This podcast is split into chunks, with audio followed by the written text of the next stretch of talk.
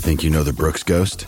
Think again. Introducing the all new, better than ever Ghost 16. Now with nitrogen infused cushioning for lightweight, supreme softness that feels good every step, every street, every single day. So go ahead, take your daily joyride in the all new nitrogen infused Ghost 16. It'll turn your everyday miles into everyday endorphins. Let's run there. Head to brooksrunning.com to learn more.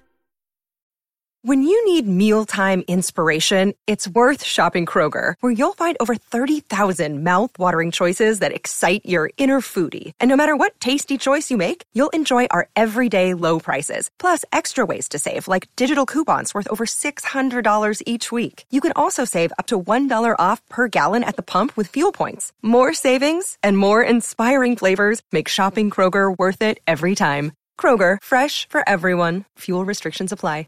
Thank you for listening to this Podcast One production. Now available on Apple Podcasts, Podcast One, Spotify, and anywhere else you get your podcasts. Hey guys, Jay Cutler started a new podcast called Uncut with Jay Cutler. Most of you know me from the NFL, some of you have seen me on Instagram, and some of you know me from the reality TV world. Each week I'm taking you along with me as we discuss football, trending topics, and whatever's going on in my life each week. I'm bringing along people that are special in my life former teammates, friends, and some new people that I like and respect. That's what you're supposed to do, right? Podcasting. I think I'm doing this right. Can't wait to get started with you. Go subscribe now. Uncut with Jay Cutler, Apple Podcasts, Podcast One, and Spotify, or wherever you get your podcasts.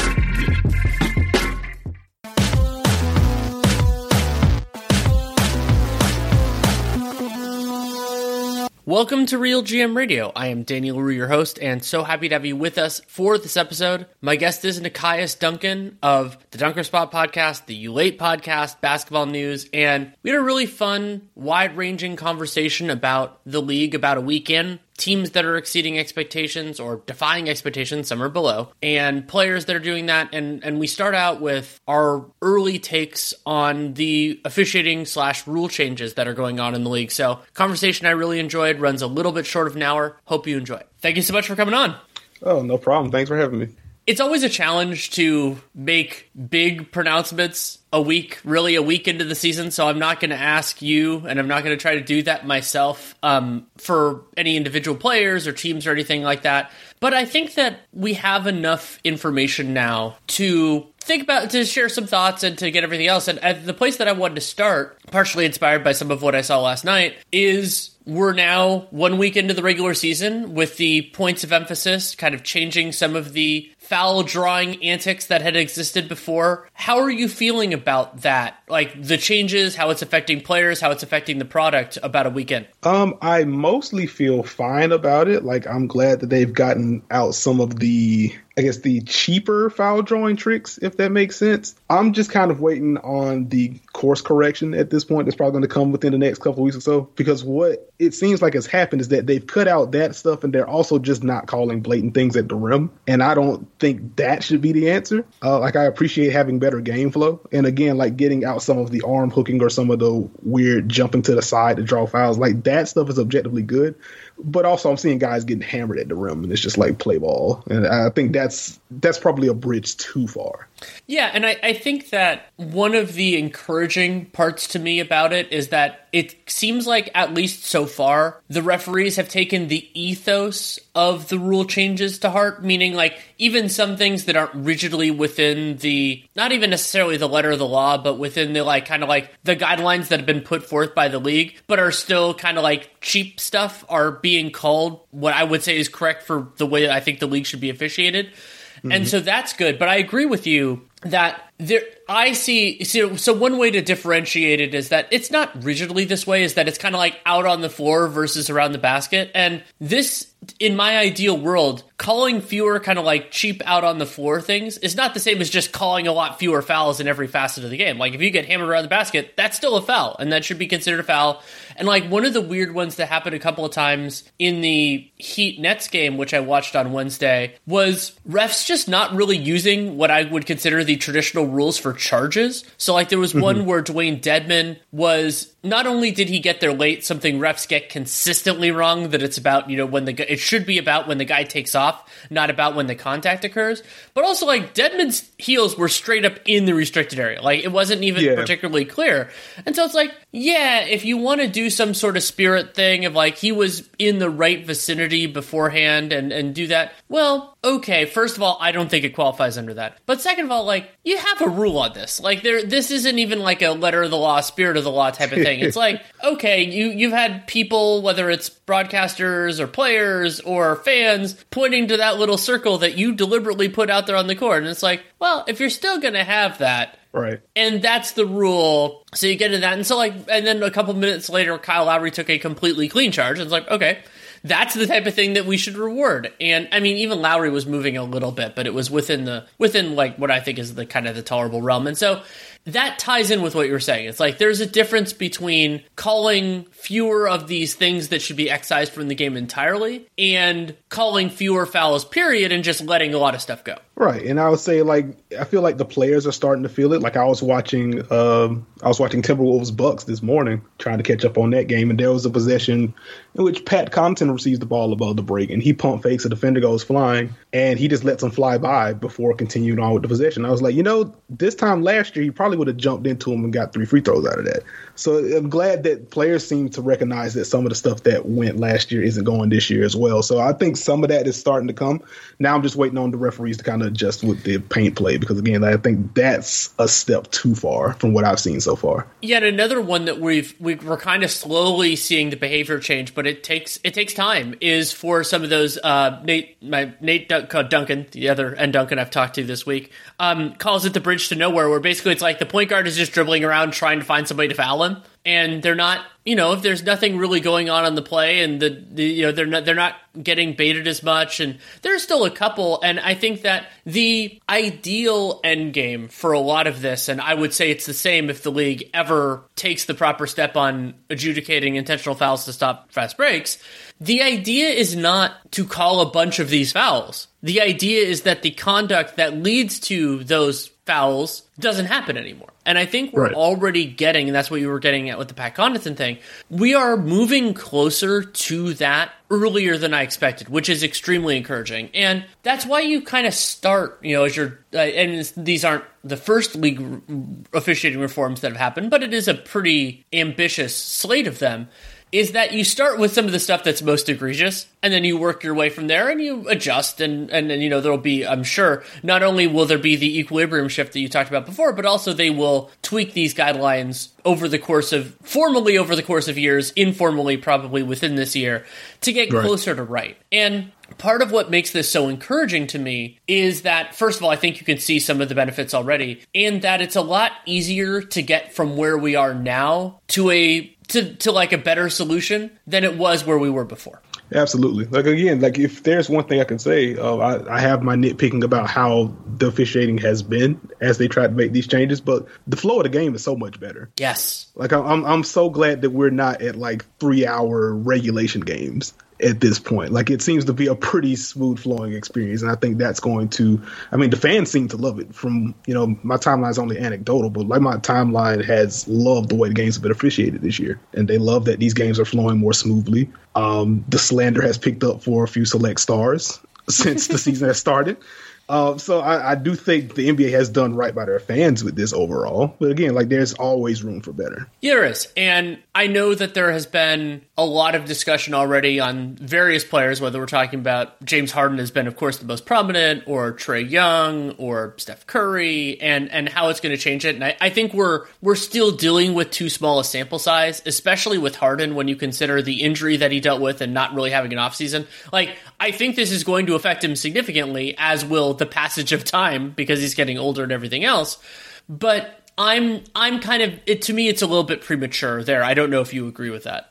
Yeah, I think it's pretty early, especially with Harden. Like I just wrote a piece on that um, on basketballnews.com about some of the factors with James Harden not getting to the free throw line as much, and like some of it is rules, like he's not getting the arm hook stuff like we are accustomed to seeing. Um, like there was a play in the Bucks game in the opener in which he isos against Mamu, takes a step back three, kind of swings the leg, trying to draw a foul there, and the refs just kind of look at him. So like that stuff, again, the obvious stuff that isn't part of basketball, like they are trying to curb, and that makes sense. But also Harden is older; he didn't have much of an off season. He is dealing with the hamstring. Like there's some personnel stuff with no Kyrie. It's easier to shrink the floor against Brooklyn than it was last year. So like there's just a lot going on. I think it's a little too easy to be like, well, rules change, Harden playing bad, therefore Harden is a fraud. Like we we don't have to go that far. No, and I sometimes get frustrated with how impatient people, and that can be media members, it can be people in my timeline, it can be anything, are to announce and determine things. Like, is it possible that these rules really affect James Harden and that a lot of the the stuff that he had been doing before, like that that that was that we didn't think was really part of the game, that this makes him a significantly worse player? Yes, that is a possibility. However, I'm going to need more than five games to feel that way, and right. it's it's gonna and and I don't see I don't see the benefit. Like, I mean, are you advocating then that he's trash and the Nets should trade him or bench him or something? No, not really. I mean, does it change their if it if it ends up being true? Does it change their likelihood of making the finals and winning a title? Yeah, absolutely it does, and so does Kyrie and a bunch of other things. But the other factor with Harden that I'm keeping an eye on is there are a lot of different ways to make a you know to to make Harden's game work and this came up a little bit in the in the game in the Heat contest where where the yeah, it was kind of a gross offensive game overall. But not having Nick Claxton, who was who was sick, seems like a non-COVID illness for that game.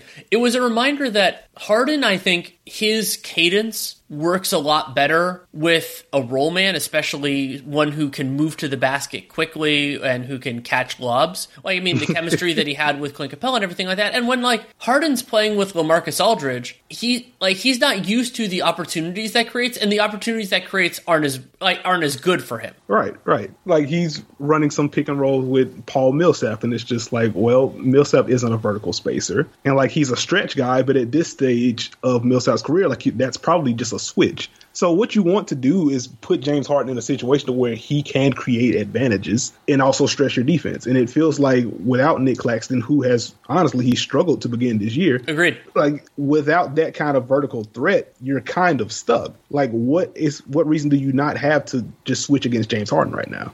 Yeah, Harden, Harden, doesn't have the burst. I mean, the to like so if you're switching a big onto him, he doesn't have the burst to get all the way there. And also, you can you can send more to recover. And as he's adjusting to the way things are called, like I mean, he had a rock solid kind of like battle plan where it's like he was so just insanely gifted at knowing like if anybody's arm was out of place, how to go through it. And like it's going to be a very significant adjustment for somebody, the person who in that facet of the game spent the most mental energy and had the most, I would argue in some ways, the most honed natural skill for mm-hmm. that element to have that just be not something that's rewarded in the same way anymore. And like, yeah, you could argue in different ways, like Chris Paul, some of the stuff that he did in terms of stopping short and going into guys and knowing where everybody was. Like, I um, mean, they're they're both foul savants in different ways. I guess is one way to put it. But mm. Harden's, I think, requires a greater adjustment because it's like when he's driving, the thought process is just completely different now. Whereas Chris Paul's stuff was kind of more within a different kind of flow.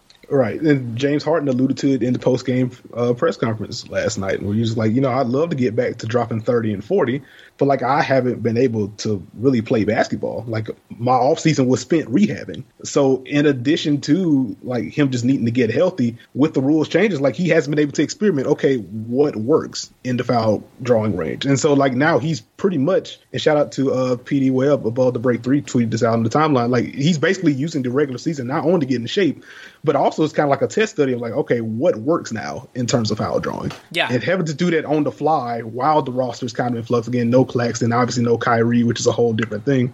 It's a lot to sort through right now. And, you know, we're five games into the regular season, so we're probably having a different discussion entirely like 15, 20 games in. Once he gets more comfortable, once he gets healthier, once some of the guys get back. But right now, it's just a whole lot of moving parts. Exactly. And I, I, think that's a healthy way of, of thinking about it. And yes, the Nets are two and three. And no, I'm not super concerned. But I mean, then there's also the question about, you know, like what roster are they going to have available and everything else. But it is, it is really interesting. And I think that's a good way. So we talked about kind of that. That is is that the idea of what we need to see and what we don't is a healthy approach in terms of everyone else. And so the way I like to think about this for myself is we'll start with the teams, players, however you want to go, that have defied your expectations. And and some of it will be just small sample size theater and you don't think it's going to be that same thing. But like what has struck you so far that is different than what you expected? Uh, I mentioned a little bit earlier, like I watched Bucks Wolves earlier this morning.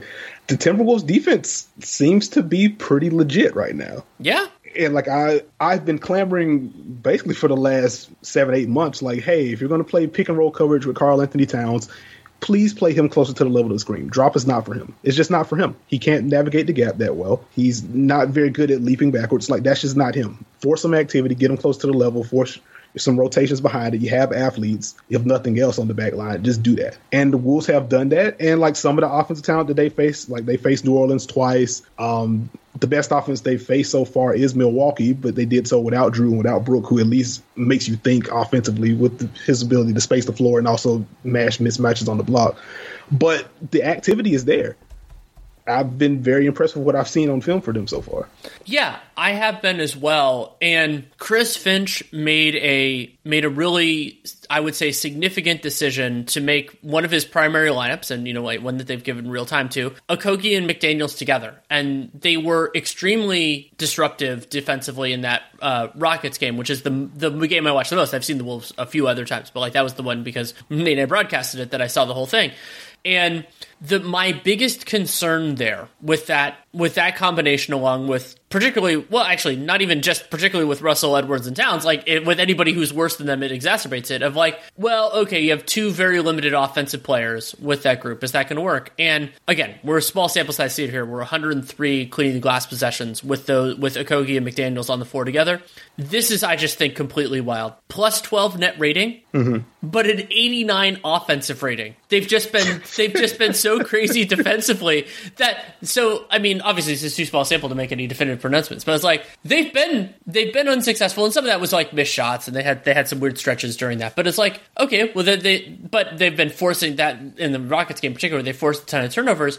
But what I really like about it from from Finch and of course from the players is that it's made it's made everybody's roles more manageable you know so like and i i would have been very impressed with like especially anthony edwards like he's his aggressiveness level defensively and his execution has been so much better than it was a lot of last year. Oh yeah he flies around on the weak side now. Like he he's pouncing at the nail he wants to jump the passing lanes. Like he's he's having fun doing that. And i think that's the most important thing for a guy like that. When you have the athletic tools you're waiting on like the mental aspect of it to catch up just because he I mean he's this is year 2 for him in the NBA. The fact that he seems to be enjoying the effort and has really bought into what Minnesota wants him to do, like that's a good sign moving forward. Right. And the idea is not necessarily that Minnesota is going to stay the number 2 defense in the NBA, but the idea but sort of paralleling in some ways the Portland Trailblazers where I don't think Minnesota's offense is going to be anywhere near as good as Portland's has been consistently during Damian Lillard's tenure, just because Damian Lillard is that kind of superlative player, and Towns is great, but you know Lillard, mm-hmm. both with his ball dominance and just the incredible level of play that he's had. But what sinks kind of flawed teams is often that your defense is so bad that your offense can't make up for it. And I'm not even talking about like the feedback loops that if you're having to take the ball out of the basket the whole time, you're not getting as much of transition as everything else. It just it makes it so that you have to be insane on offense in order to be competitive against decent teams. Mm-hmm. And so if they're 15th if they're 18th, if they're 20th, as opposed to being like 25th or worse, like that makes a gargantuan difference. Right, and that's all they need to do because you have again, he's not Damian Lillard, but you have a Karl-Anthony Towns who can stress defense on all three levels. D'Angelo Russell is a pull-up threat. Anthony Edwards has been interesting to be on offense because he shot so well. It's it's weird with Ant in particular because he shot well from three to start the season, and I may have liked six of the threes he's taken this year.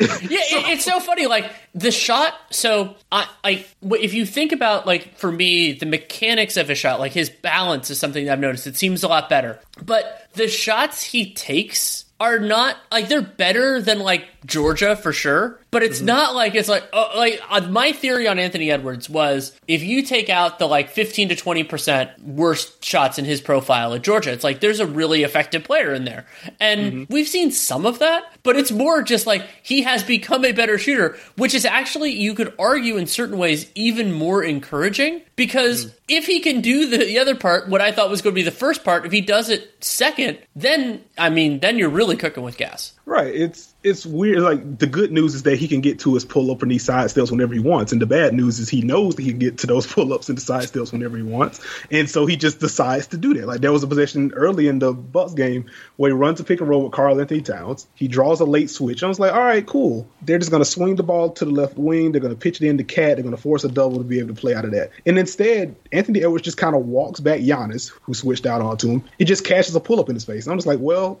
what what am I supposed to say about that? Like you don't want that from a process standpoint, but also shooting, particularly the pull up shooting, was the biggest question mark with Anthony Edwards' profile. And if he could knock down those kind of shots over a contesting Giannis, like it wasn't one of those duck under the screens set up shot and just fired. Like he got into a rhythm dribble and knocked it down to space. Like if he can knock down that shot, how do you guard Anthony Edwards? Right. And so, and, and it, it, I mean, that's why the future is, is really exciting with him. I'm still trying to figure out Exactly. And I mean Anthony Edwards, this is his age 20 season. He he doesn't turn 21 until next off season. There's a lot of time for him to figure this out, but it's and this happens a lot for the kind of like wing size guys is where okay, what is his ideal role within a really good offense? So is he a high volume secondary scorer? Is he somebody that you trust to have the ball in his or is it just a, a very different structure? And part of what makes Minnesota so tantalizing to me over the next couple of years is that Edwards might be kind of a challenging guy to square. Like maybe he ends up, I mean, I'm not saying they're the same player at all, but like in kind of the Zach LaVine mold or something like that, where it's not like a true, like the same thing. He's not like Mike Conley, you know, but he's a diff, but still has a large role within the offense and, and is getting better at doing it. But mm. Karl-Anthony Towns is so gifted and so unusual that maybe the the concept for Chris Finch and the Wolves is just the normal rules don't apply to us. We're just going to have to find our own balance because mm. sort of like the Denver Nuggets, you don't want to go under the traditional paradigm because that is actually t- typically that underserves a big that's as talented as Towns is. Right. And like I just love the Denver Conference unit, period. Because like I do think you have a guy like KAT is not a Jokic level passer, but like you do have a guy that you can legitimately run your offense through. It's not just some delay stuff to get guys going downhill. Like you can legit to say, hey, we're going to run a high post play that is designed for Karl to find a cutter or to find a shooter after some screening action. Like he's that kind of guy. And so when you have that on top of him being one of, if not the best big man shooter we've seen, then like a lot of things can be simplified. Like I, I want to see what the chemistry with him and Anthony Edwards becomes moving forward because like it's already good. Like they're already finding chemistry and pick and roll. Like some of the rescreens we see from KAT, you get those two in an empty corner. Like there really isn't much you can do as long as Ant keeps his head up.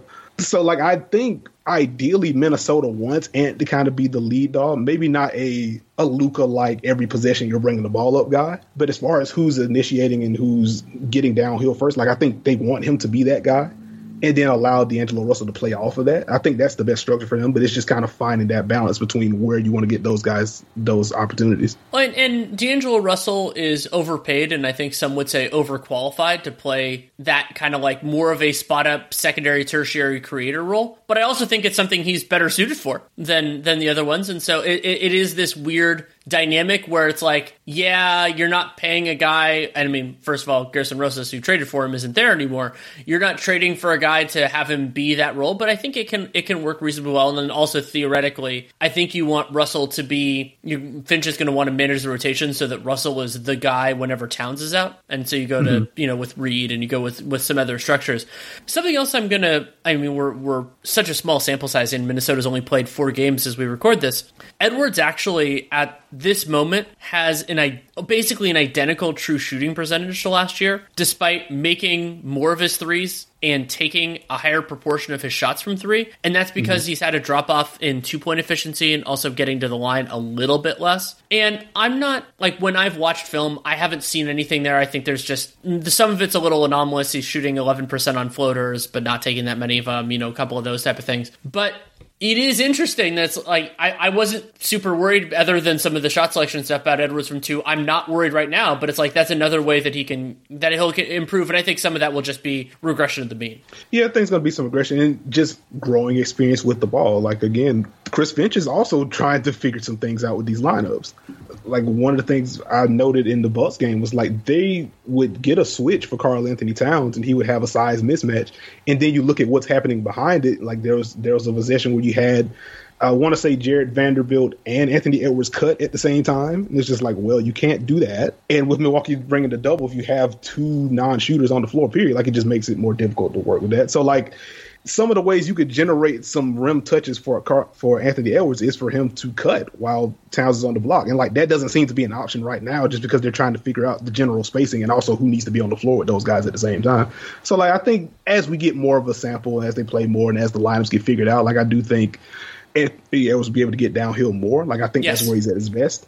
And once you have that, like again, KAT can kill you from anywhere. Anthony Edwards can get downhill. He's just he's so strong. Like there really isn't much you can do with him with a head of steam. And once he's able to mix that in better with the growing pull up jumper, he's going to be a problem. And D'Angelo Russell is able to play off of all of that attention. And as you mentioned, like he's probably overqualified for that. So it's they have a really interesting three man core offensively.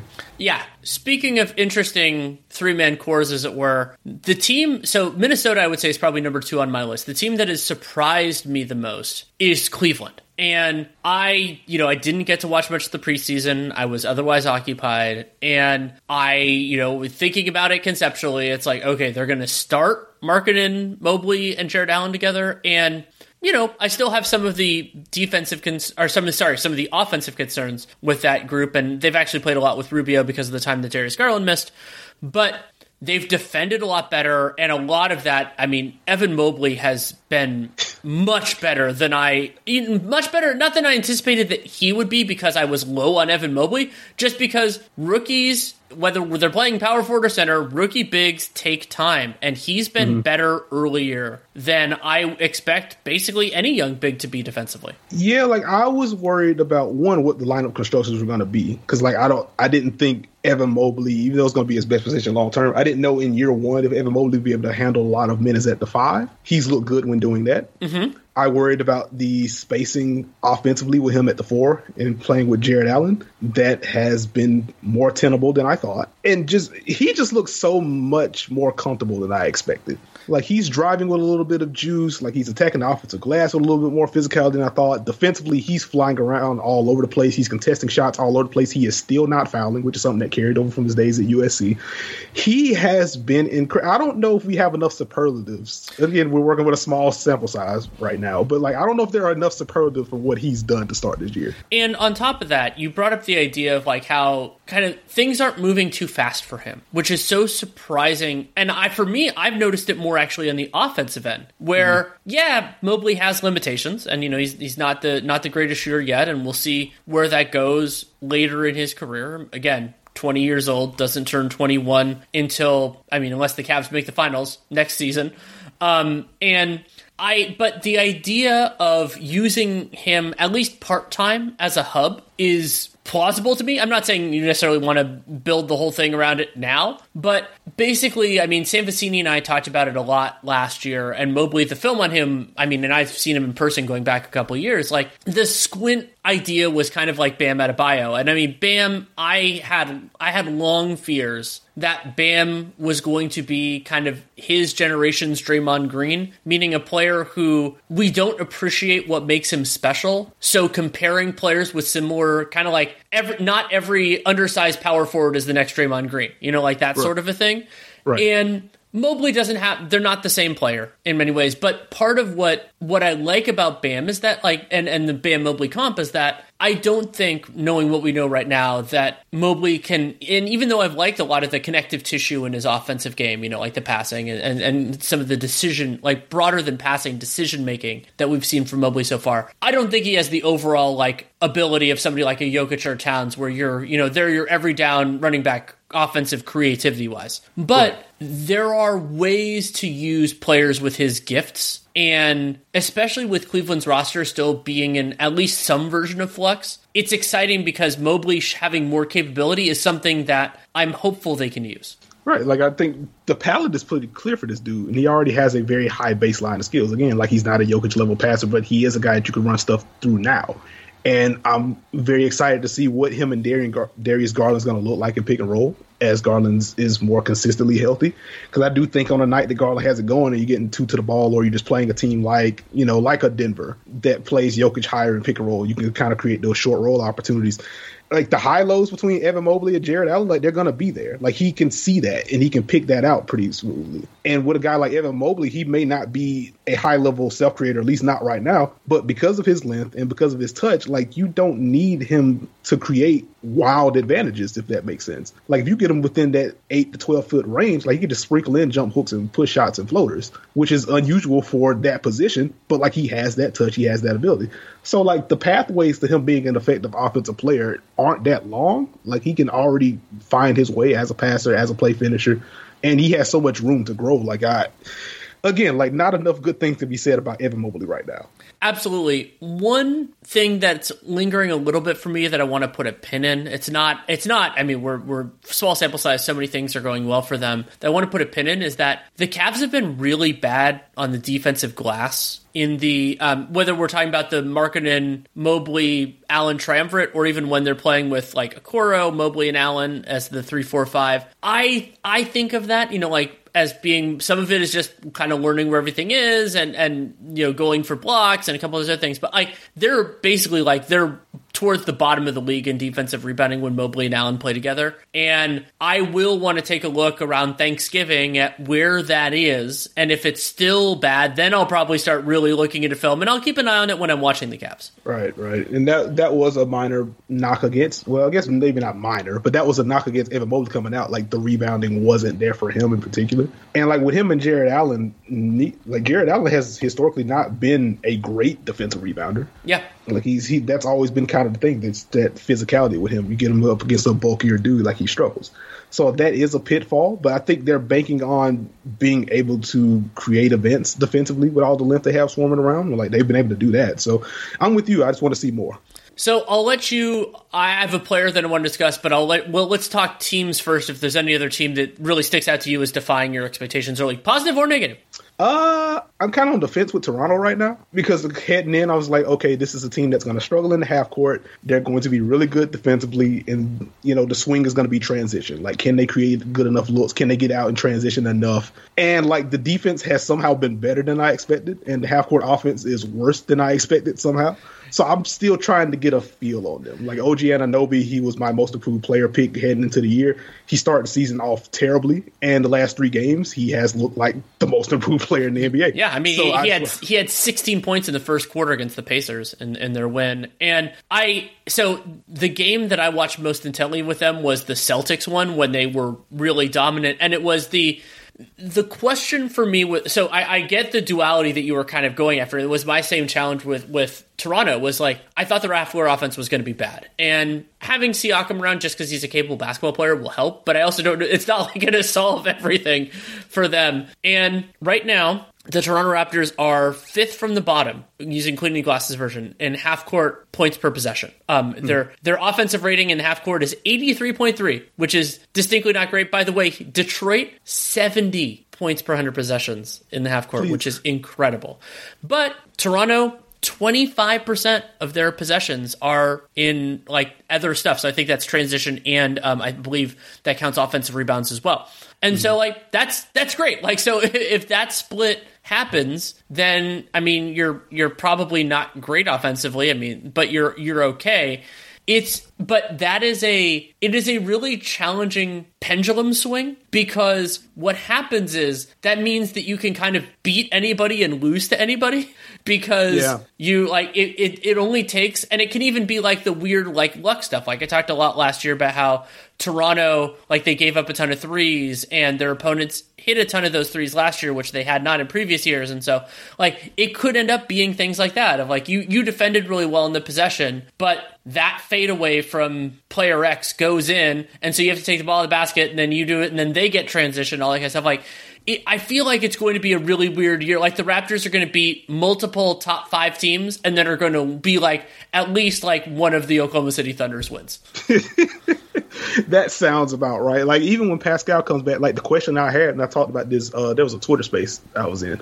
But one, my thing was like, if I'm a defense or if I'm just a head coach facing the Raptors, like what prevents me from just switching everything? Like, all right, beat my switch, win one on one. Even when Pascal comes back, like he's going to be their best like mismatch hunter that they have right now. But well, like my funniest thing with this is try to imagine the Toronto Raptors trying to score against the Toronto Raptors. Oh, it oh, would God. be it would just be like because there was a point in that Celtics game where Fred VanVleet, Fred, Fred VanVleet was getting switched on to Tatum kind of regularly, and they're like, fine, you know, like, it's okay. And like Jayson Tatum is a much better offensive player than anyone on the Raptors. Right, like this, I don't know what you. That that's my discomfort with Toronto is like a playoff or play in team because it's just like at a certain point you got to be able to score in the half court in some way. Like even if you just have one mismatch that you can kind of spam late in games, like there has to be something. And like right now, like Scottie Barnes looks much better than expected. Another rookie that's performing well, but like he's not a mismatch. You know, outside the offensive glass, like he's not going to do that consistently. OG's learning how to do it. Pascal when he comes back, like some of the question marks with him was like, can he consistently do that as a number one guy? Because it's been pretty uneven even since Kawhi Leonard's been gone. So I, I just, I don't know. I'm enjoying them on defense and I'm enjoying them in transition when they aren't blowing layups. But I just need to see more from them. Yeah, and something, I mean, they basically haven't played any uh, very much this year. Toronto's performance in close games late. That what you're bringing up of the spamming like that i mean that is going to be like i mean that could end up being a circumstance of like why they underperform their point differential potentially this year is that they just don't that those like and that it's going to be hard for them to come back. Like let's hmm. say they're unless they can get something in transition let's say they're four points down with a minute to go like can they get five points on two possessions. Like maybe, but that's gonna be that's gonna be a lot of work for them. Yeah. Um, one other one I wanted to ask you about. I'm. I mean, they've only played three games so far. I am trying not to be fatalistic about the Mavericks because I've been so low on Jason Kidd as a coach for a while now, and they have Luka and everything else. How are you feeling about Dallas in this early, early, early juncture? Uh, I feel like I'm a little bit higher on them than I was a week and a half ago. Interesting. In a weird way. And like I'm still generally low on them because I just don't think they have advantage creators outside of Luka. And that's a problem for me, especially in the con- in a playoff context. Because we've seen that in two straight postseasons where Luka goes supernova, then he gets tired and it's like, all right, who else? And it's, you know, year one against the Clippers, KP was down, so it was no one. In year two, KP might as well have not been there. So I, I'm still struggling with that. Some of the offensive design stuff I've seen from Dallas has been mostly fine. And so I came into it like, okay, Jason Kidd's the worst coach ever. I, I don't think this is going to work. And like that stuff's been better. I've been more concerned with Dallas's personnel than I have been with Jason Kidd. Yeah, personnel, and I would say like, especially like for me, the game I watched most closely was their by far their worst game when they got their butts kicked by the Hawks. And mm. some of it was personnel, and some of it was like in that game, their point of attack defense was straight up terrible for most of the game, and that was a problem. Like it, it's we focus like playing Dwight Powell and Porzingis together brings different challenges, but it, like just like came up a lot with the the Jazz in their series against Clippers last year. All of those conversations matter a lot less when the guy who's guarding the ball is just getting driven by every time. Right, and that's. I don't know. Like I, I, it's obviously early, and Luka is so good that he can make a lot of the stuff not matter. Yes, but I just dislike so much around Luka. I think it's kind of where I'm at with Dallas, honestly. Yeah, and it's concerning. Like I've been a Maxi Kleber believer for a long time, but I'm it's waning. I mean, and he's a little bit older. He came into the came into the league late, and mm-hmm. the Mavericks don't have and this this was a criticism of mine like kind of was one of the things I was worried about with Kidd is that I don't think they have much of a margin for error defensively just because their defensive personnel isn't great. Like they you know they they can't run a lot of different schemes. They don't have that many really capable perimeter defenders and mm-hmm. they have they have some guys that can be functional to be sure. But like and I mean Bullock was a part of a good with good defense last year. I think Luka can be and I like some of their other guys like Finney Smith but it's like okay, where is the where is the growth going to come from and everything else. So it's I'm I don't I'm I think it's too early to be like in, in any specific mold with them, but I am I mean I've I've been fascinated with Dallas for such a long time That's not going to change now. Yeah, especially on the defensive end, like Dallas has a much worse version of the Utah problem that I have, where it's like I love Royce O'Neale and he's a good defender, but if he's your best perimeter defender, then I kind of have issue with where you're at. Yeah, within a playoff I, conference. I, I describe that sometimes. It's a little bit different, but the theory with Robert Covington that was always so weird is that Robert Covington is a very good forward defender, but what he's worst at is defending talented wings. It's like, okay, well, you can use that, but it's harder to use. Right, right, right. And so with Dallas, it's just like Dorian Finney Smith and Reggie Bullock can't be that can't be it. It's like why how do you go small if those are your two best forward defenders? Yeah, I think that's and a great point. and like if you're relying on Maxi again, like he had some good some good possessions against Kawhi and PG during the playoff series and stuff like that. But like if you're relying on that, that's problematic. And even trying to build a boat out of those kind of guys and maintaining some sort of giving Luka's some sort of relief offensively, that's that's a tough thing to do.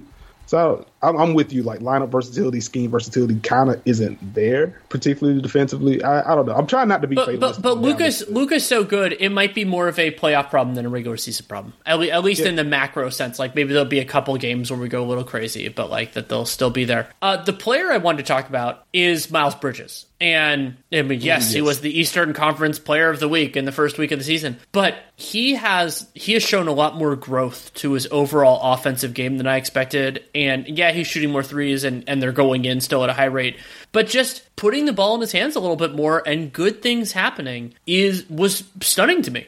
Yeah, Miles Bridges was one of my more fun watches last season because I'm I'm watching Hornet games for mostly for Lamelo, but I want to see how the Hayward fit was going to be and things like that. And like once or twice every game, wouldn't even make lead to a make or maybe not even a shot at him sometimes, but once or twice every game, Miles Bridges would make like a cross court dime or a random pocket pass or like if there's a swing swing sequence, he just makes it quicker than I expect him to. And it's just like, wait, he has something. I didn't know that he had this. Like I always pictured Miles Bridges as like obviously the violent dunker, but more of a play finisher overall. Like he can operate in the pick and roll for you some. He can knock down shots on the perimeter. Obviously a lob threat can get going in transition. But like in the half court, like this guy's kind of slinging the pill a little bit. And so I'm glad that Charlotte has leaned into that a little bit more and just giving him more on ball responsibility. Like they're letting him boogie. And you combine that kind of those kind of passing chops with the kind of violence that he has at the rim and off the ball, like he's just shooting the leather off the ball right now. Like you have to close out on the hard, which is going to open up more of those drives. Like it makes sense, maybe not Eastern Conference Player of the Week sense, but it makes sense that he's taking a step. Like he just looks a lot more comfortable out there. Well, and you think about kind of how this all fits together. That playing Bridges, if the, I mean, I don't think the shooting is necessarily going to be like right now as we were as we record this. He's shooting forty percent on seven and a half threes per game. Do I think hmm. that's going to continue? Probably not. But I would be thrilled if it did. I'd be really thrilled if it did. But that he has somebody who can be the lead creator, who can find him, that you can generate these advantages. Like a, a comparison, though they're not the same remotely as players, is like Joe Harris gets a ridiculously large amount of opportunities where he has an advantage. And Joe mhm. Harris, because it's the thing he is best at, uses most of those to take jump shots. But if Miles Bridges can use, he's not going to generate that many because it's not, you know, the Hornets are not the Nets. And, and they probably aren't going to be at any point in the near future. But if Bridges can use those advantage opportunities mm-hmm. better than I thought he could, and create advantages more reliably, then sort of like we were talking about earlier with Anthony Edwards, it becomes a different balance. And that creates a lot, and, and that makes life easier. You know, m- means that the the Hornets are probably asking for less from their other perimeter players. Now, I think you know having Rozier back will help a lot of this stuff, and mm-hmm. maybe my frustrations with their decisions at center will matter a little bit less. Though I'm still freaked out about their defense, and probably will be all year. Yeah, the defense is giving me some pause, and I think a lot of that is tied into their center room to where you know it all kind of comes full circles I did not expect Miles Bridges to start at the four over PJ Washington. Same. I, I understand why because they need someone competent to fill those backup minutes when Miles, I mean when Mason Plumlee isn't out there, which God bless Mason Plumlee. Um, and a quick shout out to Nick Richards who did look good in the one Boston game, but. Uh yeah, like I wish I felt better about their interior. If they, if I felt better about their interior, like I would have some takes to get off about the Hornets right now, but I don't. So once some of we get some a little bit of shooting regression, then I, I just want to see where they're at. Yeah, it's like it's the question of are they more than league pass dynamite? And they're definitely that. And I mean, especially with with Bridges showing more and and Lamelo and everything else. And and you could argue that teams that are really fun offensively and bad defensively are actually more fun to watch. But mm-hmm. for the transition, is going to be there. And then the other challenge that James Borrego and Kupchak, it's kind of a, it's it's a it's a coach question and it's a GM question separately and together. Is where do they so where do they take it from here? So if Bridges, you know, like Bridges looks like a start like a no-brainer starter, then are you thinking of PJ Washington as kind of a 20 minute a game, fill the holes at the 4 and the 5? Are you thinking that he's overqualified for that? Are you thinking that's about the right role for him? And then do you start to get into some of the really interesting stuff, which is, well, what about what would we consider doing with Gordon Hayward? Not because Hayward is like a bad player or because he's a poor fit or anything like that, but like I, they're not at this point yet. But and I don't know that PJ Washington is good enough to force this issue. But will they have to kind of figure out how to how to put these puzzle pieces together differently? Um, I think it's something they're going to have to consider a little bit sooner than they anticipated. Like, I think, you know, Miles Bridges is extension eligible this coming off season. Yep. And PJ Washington the off season after that, if I remember correctly. Yeah, Bridges will actually, so, so small clarification Bridges will be on his new contract next season. Um, he The extension window is closed, and PJ Washington will be extension eligible. So his contract will start in 23 24. So you're right on it. I just wanted to make sure the, I'm, I'm, a, gotcha. I'm a detailed nerd. I just want to make sure the terminology was there. Oh no, understandable, understandable. So like they're gonna have to figure that out on top of Gordon Hayward making north of thirty million. And so what they do with the center room is going to be interesting because one thing that's kind of been percolating in my mind over the last couple of days, like I haven't written about anything like that, but it's just like, at what point do we see the rumor from like Jake Fisher at Bleacher Report, someone that Charlotte sniffing around Miles Turner?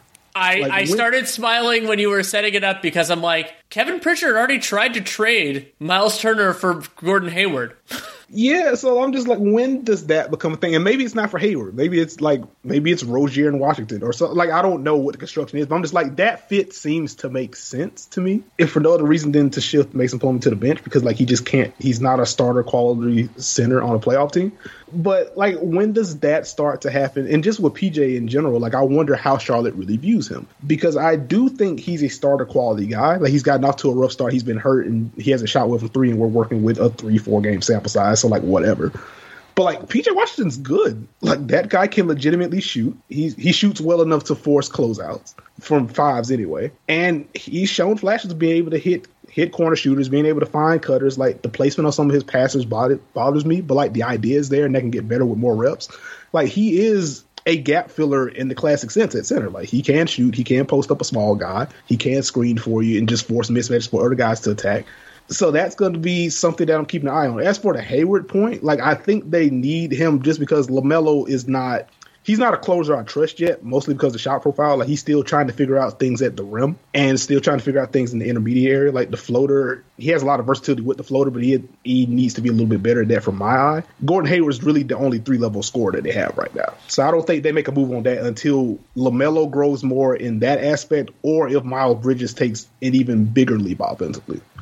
Right. And it's it's way too risky to put all of these eggs in the Lamelo basket unless the other way that you could do it is you really believe in Terry Rozier as a creator. And and Rozier's been better than I anticipated. But I, I the other kind of fascinating element of it is that while I am a firm believer in the value of wing sized guys. Miles Turner might be more unusual than like a like starting caliber wing sized guy, especially if like I mean, and there was this idea for a long time of like, okay, well, if you play a floor spacing five, then that means you can play somebody like I remember this. Like I even used to say this with Porzingis and Michael Kidd Gilchrist when the Mavs got him. Mm-hmm. But the other thing you can do with that is play a five that can space the floor, and then just have a lot more real estate to operate and then you make life easier on LaMelo. And so I think that the risk premium of trading Hayward is really high unless you think you have that secondary creator, especially because you need a primary for when LaMelo is not playing well or off the floor, or everything else like that. But oh god, the Turner the Turner possibilities are just so interesting for me. I the big man room in Indiana in general, just Indiana in general, just intrigues and confuses me. Well, and there's a weird parallel with Indiana and Toronto where I like a lot of the players that they have, but I don't necessarily like them together. And so I spend a lot of time thinking about how those players could be other places and I would enjoy it more. Like mm-hmm. Turner Sabonis is it's worked better than I anticipated. But like for me, like Fred VanVleet is maybe the ultimate of that. Like I love Fred VanVleet. He's an important part of what the Raptors are doing. But would I rather see Fred VanVleet as like a as a you know as the third best player on a team that or fourth best player on a team that's a title contender? You bet, because we already saw it and it was pretty great. Yeah, like he more than I don't want to say more than any point guard because like there are a lot of point guards worse than him, obviously. Um, but like he needs like a big wing creator just to take some pressure off of him. Like he should not be initiating your offense. Like he just does not have it at the rim. He doesn't have really doesn't have it anywhere outside of the three point range. And like you just don't want him pounding the ball into the dirt and taking those off the dribble shots as like your primary guy.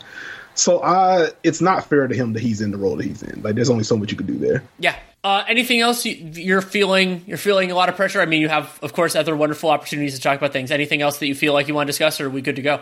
Um, I will copy my co-host at the Steve at the Dunker Spot, Steve Jones Jr.'s homework for a minute. Like Ja Morant has been freaking incredible. Oh my god, amazing! He, he has been absurd. Like he looks so much more comfortable against teams ducking under picks with him. Like he's firing those jumpers with more comfort. He's chewing up space when they drop too far against him. The craft in the half court has risen somehow, and he was already super crafty as a playmaker. Man, if the three point if the three point shot is real with him, good luck.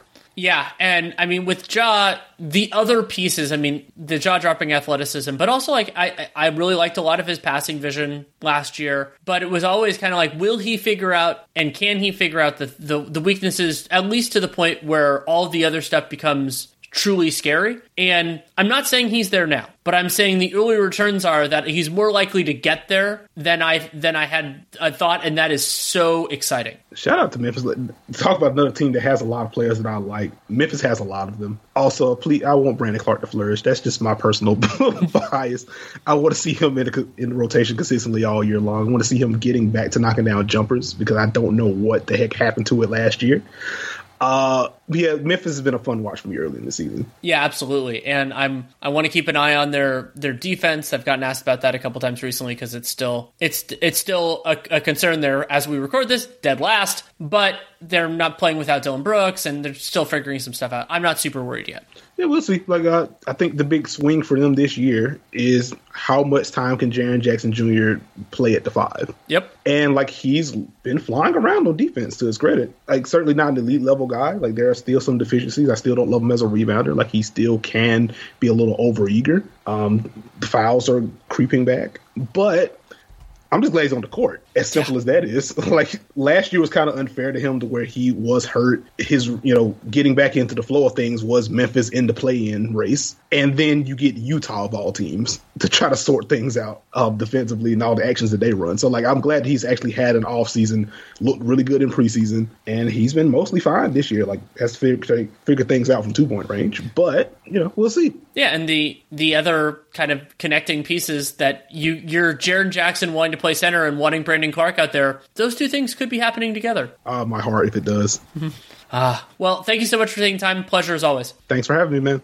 Thanks again to Nekias for taking the time to come on. You can listen to him on the Dunker Spot podcast with Steve Jones Jr., the You Late podcast with Jasmine Watkins, and you can read his writing at Basketball News, including the James Harden piece we discussed relatively early on in this podcast. You can also, of course, follow Nekias at Nekias NBA, N E K I A S NBA. Love having him on and getting that perspective in the early going where sometimes it can be hard to separate, in some ways, especially with good things, to what is genuine enthusiasm from being the real thing. And over the course of the next few weeks, we will get a much better sense of that. And if you want to support this show, there are a lot of different ways you can do it. You can subscribe, download every episode, whatever podcast player you're using, that can really help. And Um, the show's never going to come out on a specific day of the week. There's no pattern to get into, so subscribing is the way to make it happen. And you can also help other people find the show, whether that's through word of mouth or by leaving a rating, leaving a review in the podcast whatever you're choosing. It really does make a difference, helps other people find the show. You can also check out my other work, Nate Duncan and I going strong with Dunked On and Dunked On Prime Dunked On. The free one is actually now two episodes a week because we are releasing the podcast version of our Twitter Spaces conversations, which are every Tuesday. That is a podcast as well as what will typically be the 15 and 60s on Sundays. And then Dunked On Prime is the rest of the week. And I actually did a Discord chat for Total Access subscribers, which was really fun this past week. And they also, if you weren't there live, you got a transcript. And then also you can check out the NBA cast. Nate and I are doing Blazers Sixers on Monday, 7 Eastern, 4 Pacific. Really excited about that one. And we'll be doing that Mondays throughout the season. We truly love getting the opportunity, appreciate it from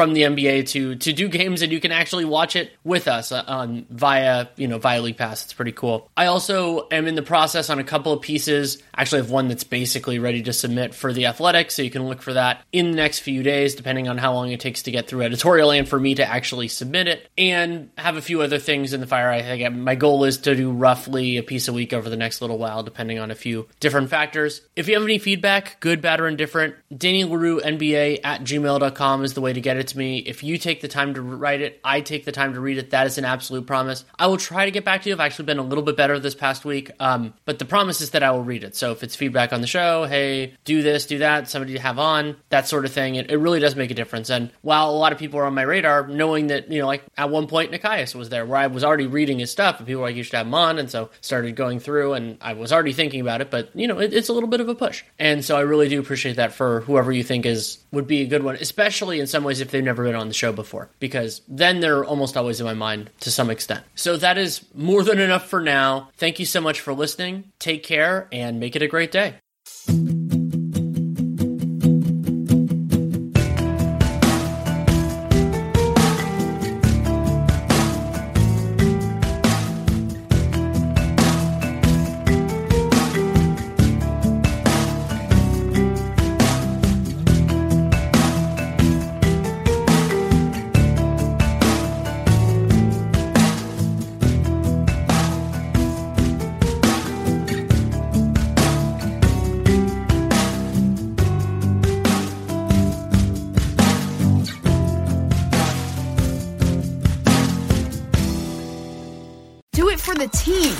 The free COVID vaccine is FDA authorized for kids 5 and up. Do it for your besties and the resties. It's safe for your child and can help protect their friends Do it for birthdays. and help protect your family. And game night. When you give your child the vax, you give them the power to learn, Do it for field trips. And camp outs. to experience, And big hugs. and to be a kid. Get your child vaccinated and give them the power. Paid for with Pennsylvania taxpayer dollars. If you're struggling with alcohol or drugs, Recovery Centers of America can help. The holidays are over, the new year is here, and the time to act is now. Expert private care at Recovery Centers of America will get you on the road to recovery today. So call 1 888 Recovery now. At our fully accredited world class treatment center in Monroeville, Pennsylvania, you will be treated with compassion, dignity, and respect by our dedicated team of professionals. You will also benefit from specialized programs, 24 hour medical care, and the comfort of our outstanding facilities. Let us help you. We will answer your call 24 7 and can get you into treatment as soon as today. If outpatient care is right for you, you can receive a same day assessment and attend therapy in person or virtually. And because we accept most private insurance plans, you get premium care without the premium price. Don't wait. Start your new year. Start your new life today. Call 1 888 Recovery now. That's 1 888 Recovery.